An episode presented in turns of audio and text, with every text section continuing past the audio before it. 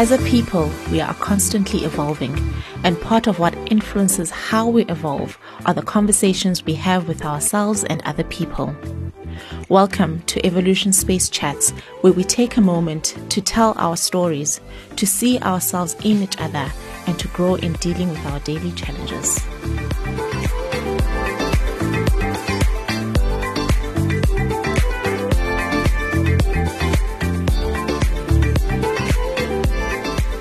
Hello, this is Evolution Space Chat brought to you by Sowetan. My name is Divinity Khoshi. So, quite interestingly, I grew up in a family that has women that are fuller figured and plus size. So, I definitely knew that I am not going to be small bodied. And I didn't quite connect how or what was making them that way, but I just knew that ooh, all of us all of the women in my family quite um, sizable. so I was like, okay, I'm not sure if this is what I want for myself, but it is something that I would like to be conscious of and be careful about. But also outside of that, or besides that, I have been diagnosed with arthritis and also with uh, high insulin. And those two things have really made me aware about my body in terms of what I take in, exercising, just trying to live a kind of balanced, healthier lifestyle so that I don't get to a point where I am in danger. So I've really tried watching what I eat over the years. Now, I know the conversation of what we eat is a bit of a sticky one in terms of what's healthy and what's not healthy, but the stats do show that we are what we eat, and our bodies are a big reflection of that. And joining me in today's episode is Rain Dunn. Hi, Rain. Hi. How thank are you for you? having me here. I'm well, thank you. Okay, thank you so much for joining us. And Rain, drawing from her life experiences, including healing from an eating disorder, divorce, motherhood, the loss of her brother to suicide, and a bout of CFS due to PTSD, she offers a variety of different services to enable people to find greater health and balance in their lives, physically, mentally, and spiritually. These include Pilates, yoga, breath work, and meditation, energy and sound healing, a recipe book, and a digital course. She also hosts a podcast, the Rain Dunn podcast, and is an avid writer with a Substack publication. Wow. you have lot, lived.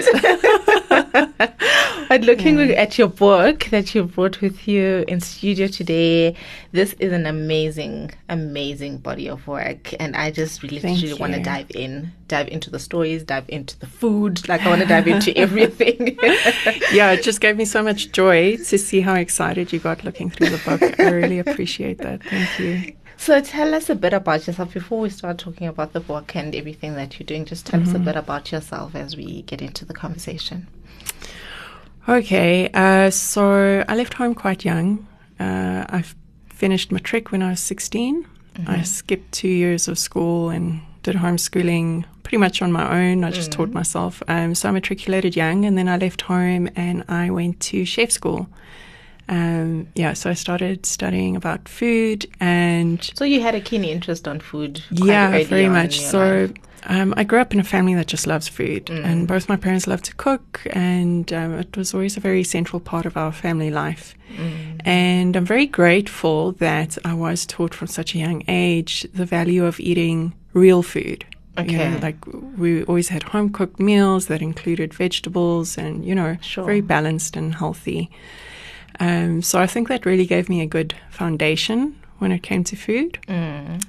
And yeah, by the time um, by the time I was like 14, 15, 16, I was just loving cooking. I was always in the kitchen. I was watching Colton Food Network the whole time. Yeah, and, And that's I something just wanted to many of us can relate with. Hey, like you just grew up around food. And, Yes, you know, exactly. that gave gave us that comfort and that it, home food, food for me always feels like home. Yes, Mm. and that's something that I think is really important. It is that connection with family and food is a way to express love. And I don't think that we should be trying to shun that or, um, you know, because there's so many fad diets and people trying to be healthy and, um, or lose weight or whatever it is that they're trying to do. But what I'm passionate about is showing people that it doesn't have to be either or. You Okay. can still reconnect with those childhood memories and create those memories with your own family now Mm. and be healthy. Okay, now I'm looking forward. Like now, I am all ears open. but now, interesting that you say that you grew up around food. You know, it was like the center of your family life, and it's something that you're so passionate about. So much that you actually studied uh, culinary. You went to culinary school to study in that line, and then now. An eating disorder Yeah. shows up. How did that come about? How did you, how did So- you get to know that you've got an eating disorder? Did you even have a term for it? So I kind of went from the one extreme to the other because I was studying to be a chef and then I didn't complete my studies just for financial reasons, you know, like having left home so young, I didn't really have resources. Mm-hmm. Uh, so I dropped out and immediately started working as a, a sous chef. Okay. Um, so I went from working as a chef and being around food the whole day, my whole life was food. And then I started entering the modeling industry. Uh-huh. Um, and I was immediately told that I need to lose weight. so I went from this one extreme where my whole life was about enjoying food and creating food to this other extreme where I now had to limit my food. yes. And at first, when I was told to lose weight, I did it in what I thought was a healthy way. I started going to gym and I was working out and I was just focusing on eating healthily in the way that I understood was healthy at that time. But uh, I then started modeling full time and um, I started traveling for work. And so there was just more and more pressure on me to be thin and to look a certain way. And so over the course of um, eight years of modeling, it, it just led me down this rabbit hole where it started off with that healthy approach of like exercising and eating healthy. And then just like step by step, slowly, slowly, I just went down a bad path. Yeah. Um, so then it started with restricting how much I was eating. Then and then it was like cutting out certain foods because somebody said that they were bad. Uh-huh. And um, yeah, so it just got worse and worse. And then, of course, when you're in that industry and you're surrounded by a bunch of young girls who are all being told that they must look a mm. certain way and they must lose weight, we obviously are a bad influence on each other. And you start picking up tips about how to lose weight and like all the crazy And I things. suppose like quicker ways yeah, to doing it, like exactly. a shortcut to it. And then also with the time restrictions of you not being able to maybe prepare healthier meals and go to the gym and Yeah, and also things. just not really having the knowledge. I mean, at that age, you don't really know. Mm. And So when then did you realize that you were you had reached to that point? I think the first time I really admitted to myself that something was wrong, I was already 21, 20 or 21 And when had you started modeling? At when I was 16. Okay. Yeah. And I can remember I was booked to go to Thailand on a contract. And um, before I left South Africa to go on this contract, I was already a little bit worried about myself. But I felt like there was nothing I could do about it. Like it just wasn't the time. Like I was going on a contract, I needed to look good. Um, so I just sort of pushed it to the back of my mind. Yeah.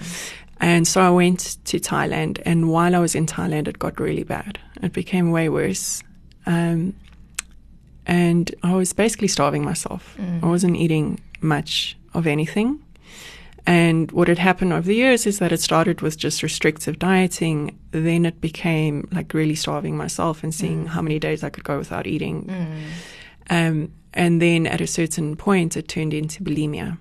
So then, I, like I was starving myself, not eating, and Yes. then when I did eat, then I would make myself throw up. Mm. And so when I was in Thailand, I just went down this really dark hole. and, um, you know, I was all on my own. I was 21 at the time. I was overseas, and the world was a very different place back then. It wasn't Mm. like today where we've got social media and and uh, WhatsApp and all of those things. I literally had to like go find an internet cafe to be able to send an email, to be able to speak to anybody Yes, back home. It wasn't yes. as easy to connect. So I'm very isolated on my own in this foreign country where I was going for castings all day, every day, or shooting. And so it just became very obsessive. All I could think about was, do I look good enough to be doing this job? And then your identity gets completely wrapped up in your body and your weight and, And how you, you look. look like. Yeah. Okay. And then what what happened? What was the turnaround point? So um, I'd been in Thailand for quite a few months already, um, and my my body started reacting. So I actually started having panic attacks. And I didn't know this at the time. I only found this out much later on. But that is something that can happen when you have an eating disorder. If you're starving yourself, Yeah. your body can start having panic attacks because it's like trying to send a signal that it is starving and Yes. something's wrong.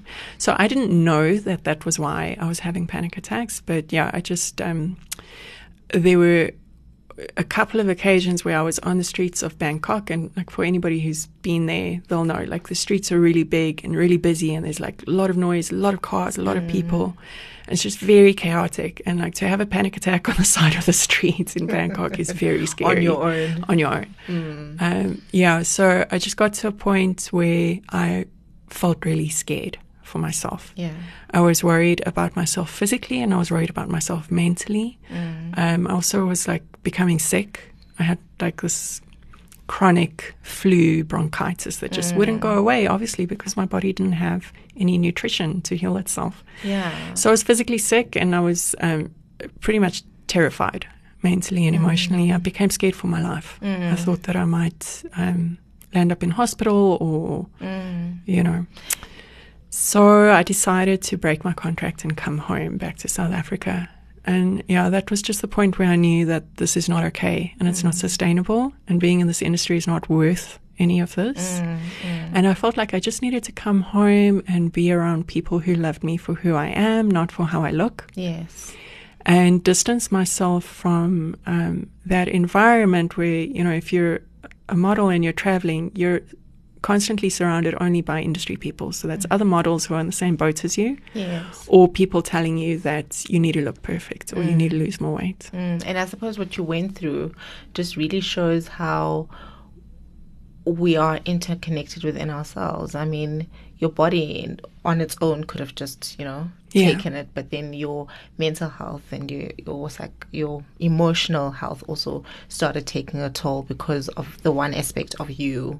Yeah. It's almost like it had a ripple effect. You're starving with yourself and just had a ripple, a ripple effect on everything and that just shows how we are actually one you know mind body and spirit and soul Well, I think that's a really important point to bring up about eating disorders. So, like, somebody could look at my story and say, "Oh, it's it happened because she was a model and she was Yes, told to lose weight," but it's not that simple. Um, there's always something underlying an eating disorder. It's a symptom of a deeper problem. So, yes, because I went into the modeling industry, I was like, let's call it an easy target for an eating disorder. yes it just puts Um, you out there, There, there were underlying issues within me Mm. personally that manifested in that way. Mm.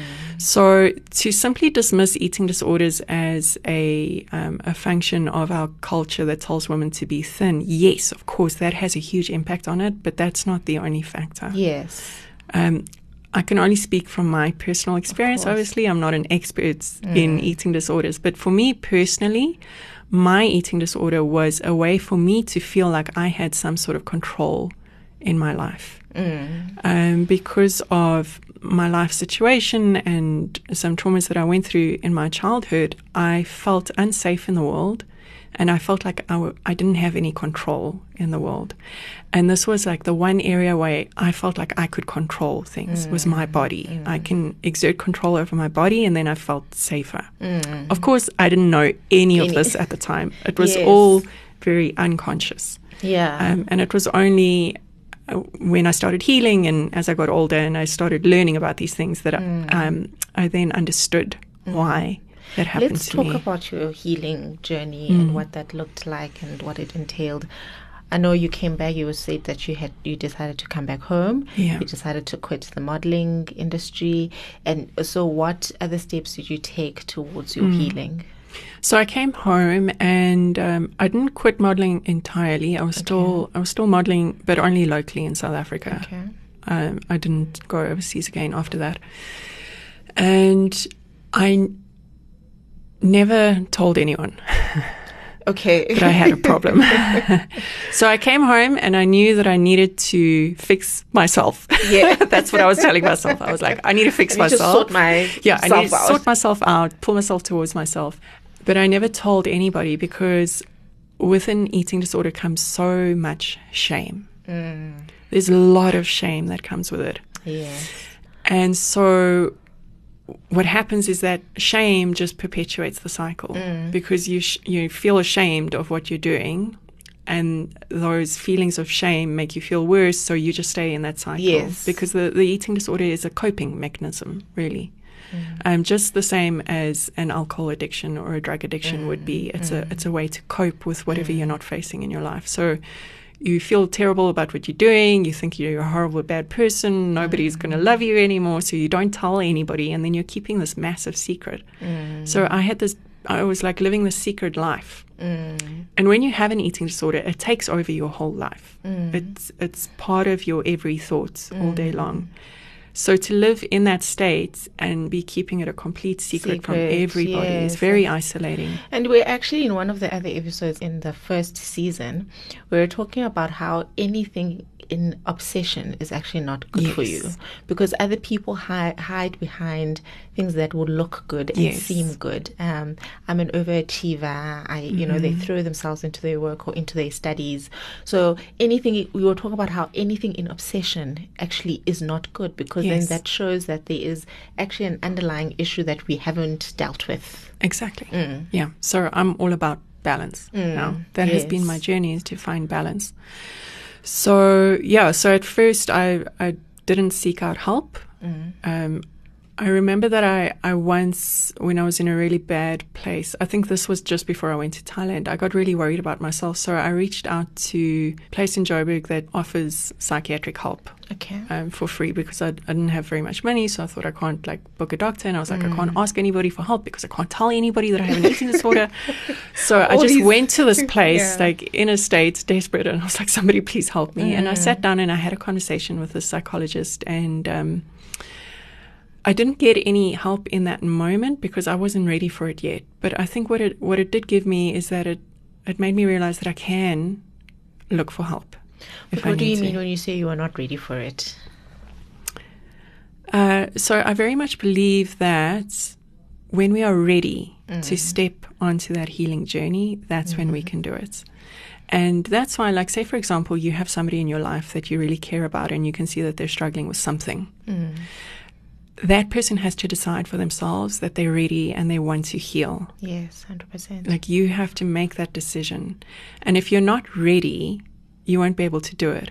So, what happened is when I had this, I sat down and I had this conversation with the psychologist, and I said to her, I'm very scared. I don't know what to do. I'm really worried about myself. I think I have an eating disorder. I was still saying I think, even though I knew.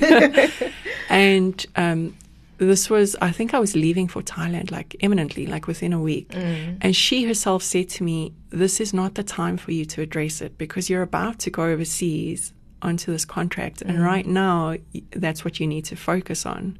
Okay. So she said, Go on your contract. And then when you come home, then you can address it mm. and you can start to heal. Okay. So, because when you start going on this healing journey, you have to reassess everything in your life. So, if you're not in a space to do that, it can actually wreak some havoc and might make it worse for you Okay. and send you down a spiral. Mm, mm, that makes sense. Does that make? Did I did I explain that? Yes, you did. yeah. So Okay. so yeah. So my healing journey was a long process. And I think that's really important for people to hear. It's not like if you have an eating disorder, like same, like let's say with alcohol addiction, whatever it Yes. is, you're not going to wake up one day and go, "Oh, I have a problem," Mm. and then the next day, like, "Okay, now I'm going to book myself a therapy session, and everything's going to be fine." Yes, and you do therapy for a month, and Yeah, yay, you, you go for I'm one fixed. session and then you're all fixed. That's not the way it works. Mm. And healing is not linear either. Uh, you know, it's, it's going to be two steps forward, one step back, or sometimes you're going to feel like you're going round and round in circles, and Sure. Mm. it takes time. And part of my healing journey was like uh, you were talking about balance now and about how any obsession is bad. So Yes. I started focusing on eating healthily at a certain stage, Okay. thinking that now I'm doing the right thing. But then later on, in hindsight, I realized, oh, but that was still an eating disorder because then I became obsessive about eating healthily. Ah, okay. Which Back is- to that obsession yeah. thing. which is now actually a recognized eating disorder in itself called orthorexia is when people are obsessive about a healthy lifestyle about going to gym and eating healthy um, so that's where your point about balance is really important Yes. because anything to the extreme to an obsession to excess is not healthy so even eating healthily and going to gym if you're obsessing about it and Yes. it's controlling your life that's not healthy and that's not balance Yeah. Yeah. Okay. No, I completely hear that. It makes so much sense. And I think that connects to the point of then what is healthy?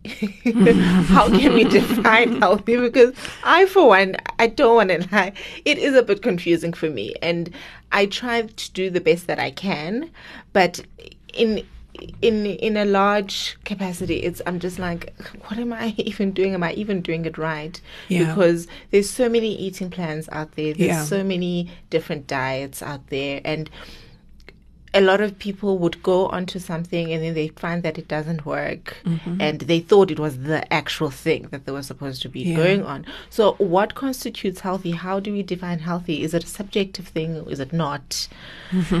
Yeah. Yeah, so there are a lot of um, different views on this question, and um, maybe there are a lot of people that would disagree with my take on it. But what I teach in my book is I want people to focus on nourishing their mm. bodies. So rather than restricting yourself mm. and cutting out everything mm. to lose weight or to control a condition that you have, try to focus more on what you can add in to your diet that really nourishes your body. okay So, a great way is to educate yourself on what is in the food that you eat. Mm. Like which vegetables contain which nutrients that do mm, what for your mm, body. You know, which spices and which herbs are going to do what. okay And um, so that's something that really helped me personally to start to heal was I really focused on how can I eat to feel amazing in my body? Mm. How can I eat to feel vibrant and be mm. full of energy and to enjoy what I'm eating? Mm. You know, and to develop. I think that enjoy, yeah, Yeah. we want to enjoy what we eat, and I think that's why we most of the time go for what is known as the unhealthy options of food, like the junk food, and Yeah.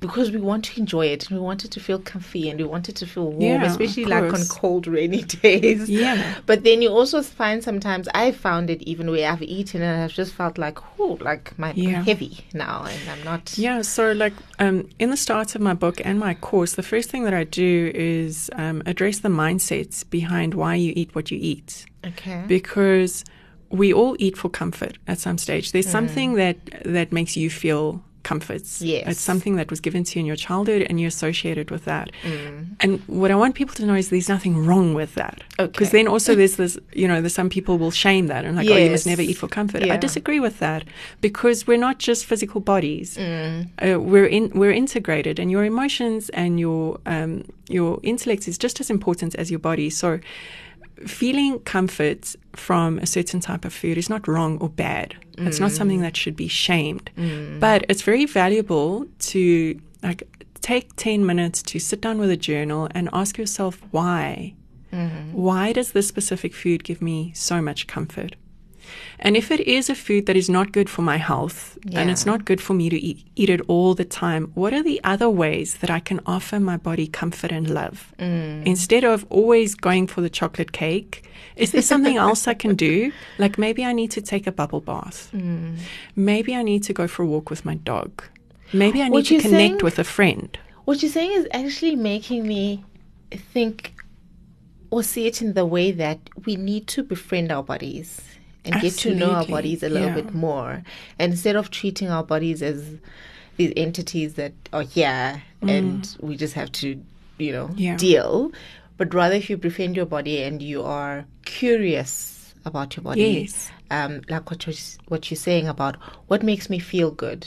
Yeah. So that if it's not, if I'm not going to be indulging in a piece of cake because I want to feel good, there's other things that I can do because I've learned about my body and Yes. I understand my body to that point where I know that if I'm not doing this, I can always do that and Yeah. substitute. So for me personally, what really I had already started the process of healing, um, but a, a major shift for me was when I went through pregnancy Okay. and birth and breastfeeding, because up until that point, I had always seen my body as part of my identity. Okay. The way that I looked was my way through the world. It was how mm. I earned money for such a long time was through mm. my appearance. And so it became such a big part of my identity and I've I viewed my body in many ways subconsciously as my enemy because I wanted it to look a certain way and it wasn't listening to me. and then I had to do things to get it to look that way. So I had this internal battle going on with my body. And through the process of being pregnant, it just like in an instant totally changed my perception of what my body is Okay. because all of a sudden I was like, wow, our mm. bodies are so incredible. Mm. Like, my body made another human being And it kept it inside Yeah. of itself for and, such and a long fed time. him and turned him into a whole person and then gave mm. birth to him and then fed him with my breast milk. It just gave me this incredible respect for my body.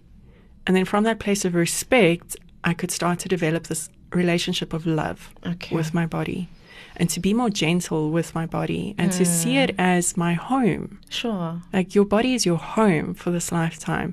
It's mm. not just a robot suit to beat up and make it do what you want it to do. Mm. You can have a relationship with your body that is based on love and respect. And how do we how do we love our bodies? And how do we eat with love? Mm. How, what what would you say even for you that love relationship has been like? Yeah. So a big part of it for me has been my career in teaching movement. Okay. And I always think that movement is a great um, access point for people to start to connect with their body. So if you have no idea what I'm talking about and you're like, I don't understand what you mean, how do I connect with my body? I would say start with movement. Okay. Whether it's um, going for a walk or um, starting yoga. You don't have to do yoga. Not everybody likes it, but mm. maybe it's yoga. Maybe it's Pilates. Maybe it's putting some music on in your bedroom in the morning and just dancing around for a few minutes, but focusing on how your body feels as you move it. Mm. So that's why I'm not mentioning like gym because Yes. exercise is one thing, but an embodiment practice where you actually bring your awareness into your body mm. and how does my body feel and the focus is not on how many calories I'm burning or how many muscles am I building or you know how can I make my body look better the focus is how does this movement feel in my body right now Okay.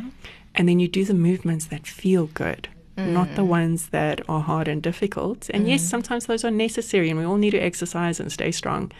But this is a separate practice where you start to connect more with your body mm. and notice how your body feels. And if you don't know how to do that yourself, you can go to a yoga class or go to a Pilates instructor or something like that, and they can help you start to connect with your body. Mm.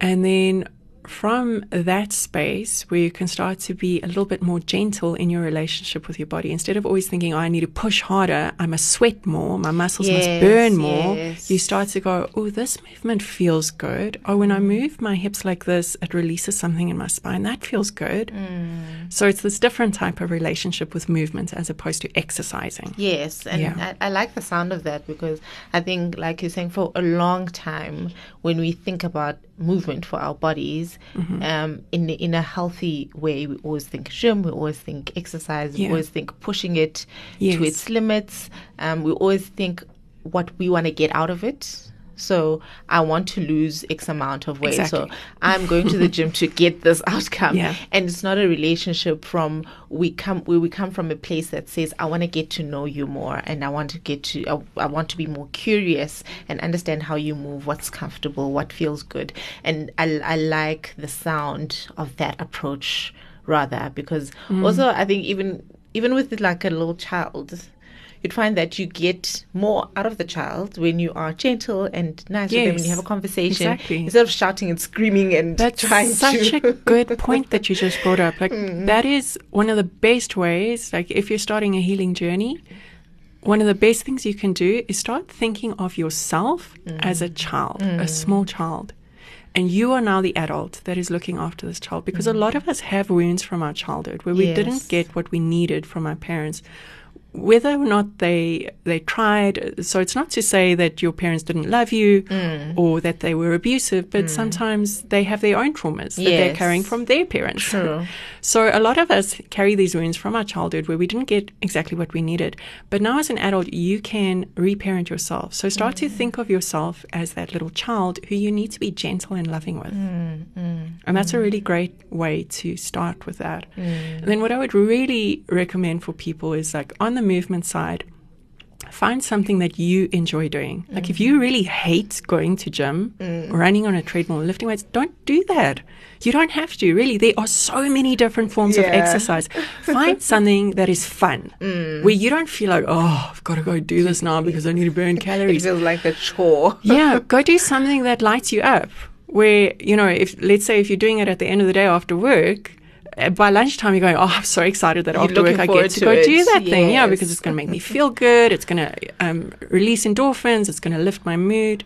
Mm. And then when it comes to eating, even without changing what you're eating at all, you can already start changing your relationship to food Okay, and how so, do you do that? say for example, when you sit down to have a meal, don't do it in front of the TV.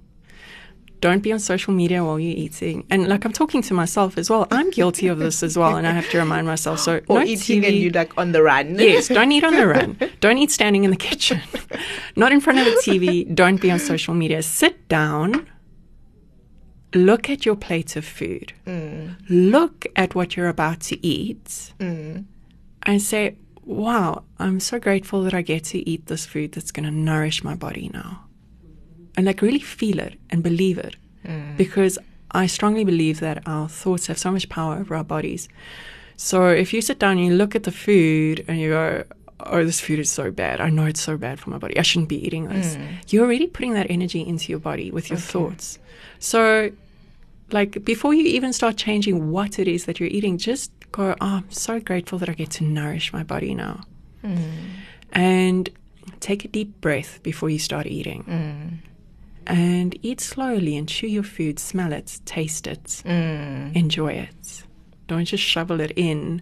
and I know sometimes we don't have time, and that's In what you end up doing. But even if you can just do that for one meal a day, mm. No, It that makes makes so much sense. difference, I think something else that I adopted is having a glass of water before I, I Mm. Yes, eat. great I idea. Have that glass of water, and I'm like, okay. Because for me, I feel like I'm also then listening to my body. How hungry am I? exactly. How much am I taking in? What do I want to take in? Because I sometimes would have cooked like a whole spread of, of things. And after having that glass of water and just listen to my body a bit, I'm like, okay, this is what I want to have. That's what I want to have. I don't necessarily want to just Yes. go through everything or what portions of what do I want to have. Yeah. So I think So it's just how it gives you that of, pause. That's why like just sitting down and taking a deep breath first and Mm. looking at your plate is already because sometimes we're in a rush because we've got to get the kids ready for bed and Mm. to get them to bed and and you're cooking in a big rush. Yes. And then you sit down and you eat in a rush. When actually you didn't need to eat in a rush. Is it, is it not that is it not the same reason then why we sometimes get full while we're cooking before we've even eaten? Because I sometimes get that. I'm, I'm making the meal, and by the time I'm dishing it up, I'm like, All of a "Oh, sudden you're not interested." I'm not. Yeah, not it's- interested. no, thank you. That does happen. Okay, um, this has been such an insightful conversation, and and I think in wrapping it up, maybe we need to talk about holding up space for ourselves and for our bodies. What what comes to mind when when we talk about the concept of holding up space? I think if, um, and you know, you don't necessarily have to have had or have an eating disorder to have a relationship with your mm. body and with food that needs some healing. Yes. I think the majority of us Yes. can do with a little bit of healing when it comes to our relationship with food and with our body. Definitely. So, if that's something that you want to do and you want to start addressing that, I would encourage you to develop a, a daily practice that helps you to connect with your body mm. And create that space where mm. you're telling your body, okay, I'm listening. Mm. I'm here. I'm listening. I respect you. I love you. Mm. What can I give you? What do you need? Sure. So maybe that practice will look like doing some movement. Maybe it'll look like putting one hand on your heart, one hand on your belly, taking three deep breaths and asking your body, What do you need from me right now? Maybe it is just as simple as sitting and looking at your food and appreciating it mm. and saying, Thank you, Mother Earth, for this beautiful food before you start eating. Yes. Yeah. So it doesn't have to be a whole big, you know, one hour long morning practice, but just making some sort of a daily ritual mm. where you create the space and say, Body, I am listening to you. Mm. I do want to improve my relationship with you. And when you can start to do that, your body will start communicating with you. And then, like you were asking, it's so confusing to know what's healthy and what's not.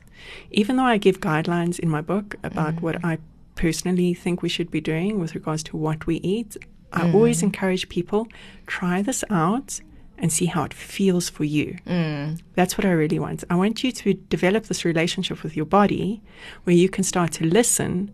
And then you don't need somebody to tell you this is good and this is bad. yeah. You eat it and you go, oh, that doesn't feel good. Gave me mm. indigestion or mm. just made me feel heavy. Or I feel more sluggish when I eat that thing. Or I get some anxiety when I have that food. Yes. Yes. And then and then your body will start to tell you. You'll start to notice your cravings. Mm. And then like maybe you crave a lot of chocolate before you're about to have your period. And then if you do a little bit of research, you can learn that actually that means your body needs magnesium. Yes. And having a, a healthy chocolate like a raw cacao or a raw chocolate or a very dark chocolate is mm. actually great before your period. Yes. It's what your body needs. So it's craving it for a reason. Mm. So rather than getting upset with yourself for having a craving, try to figure out what it is. Isn't it an emotional craving? Mm. Are you craving comfort?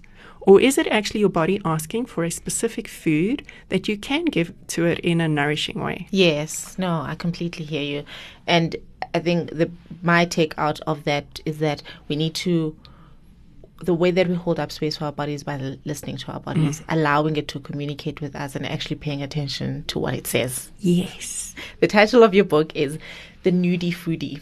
Why? Why that title? um, so I love to take nude photos.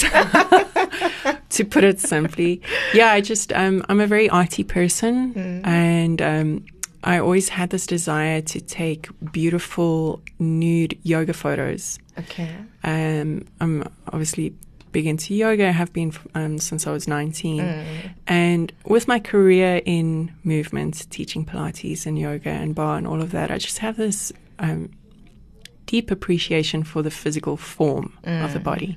And so I started doing that. I started making these beautiful artistic nude photos that I would share on Instagram. So I, I suppose I sort of got a little bit known for that. And there's reason behind me having shared that publicly on Instagram. It wasn't just just the art of it. Mm.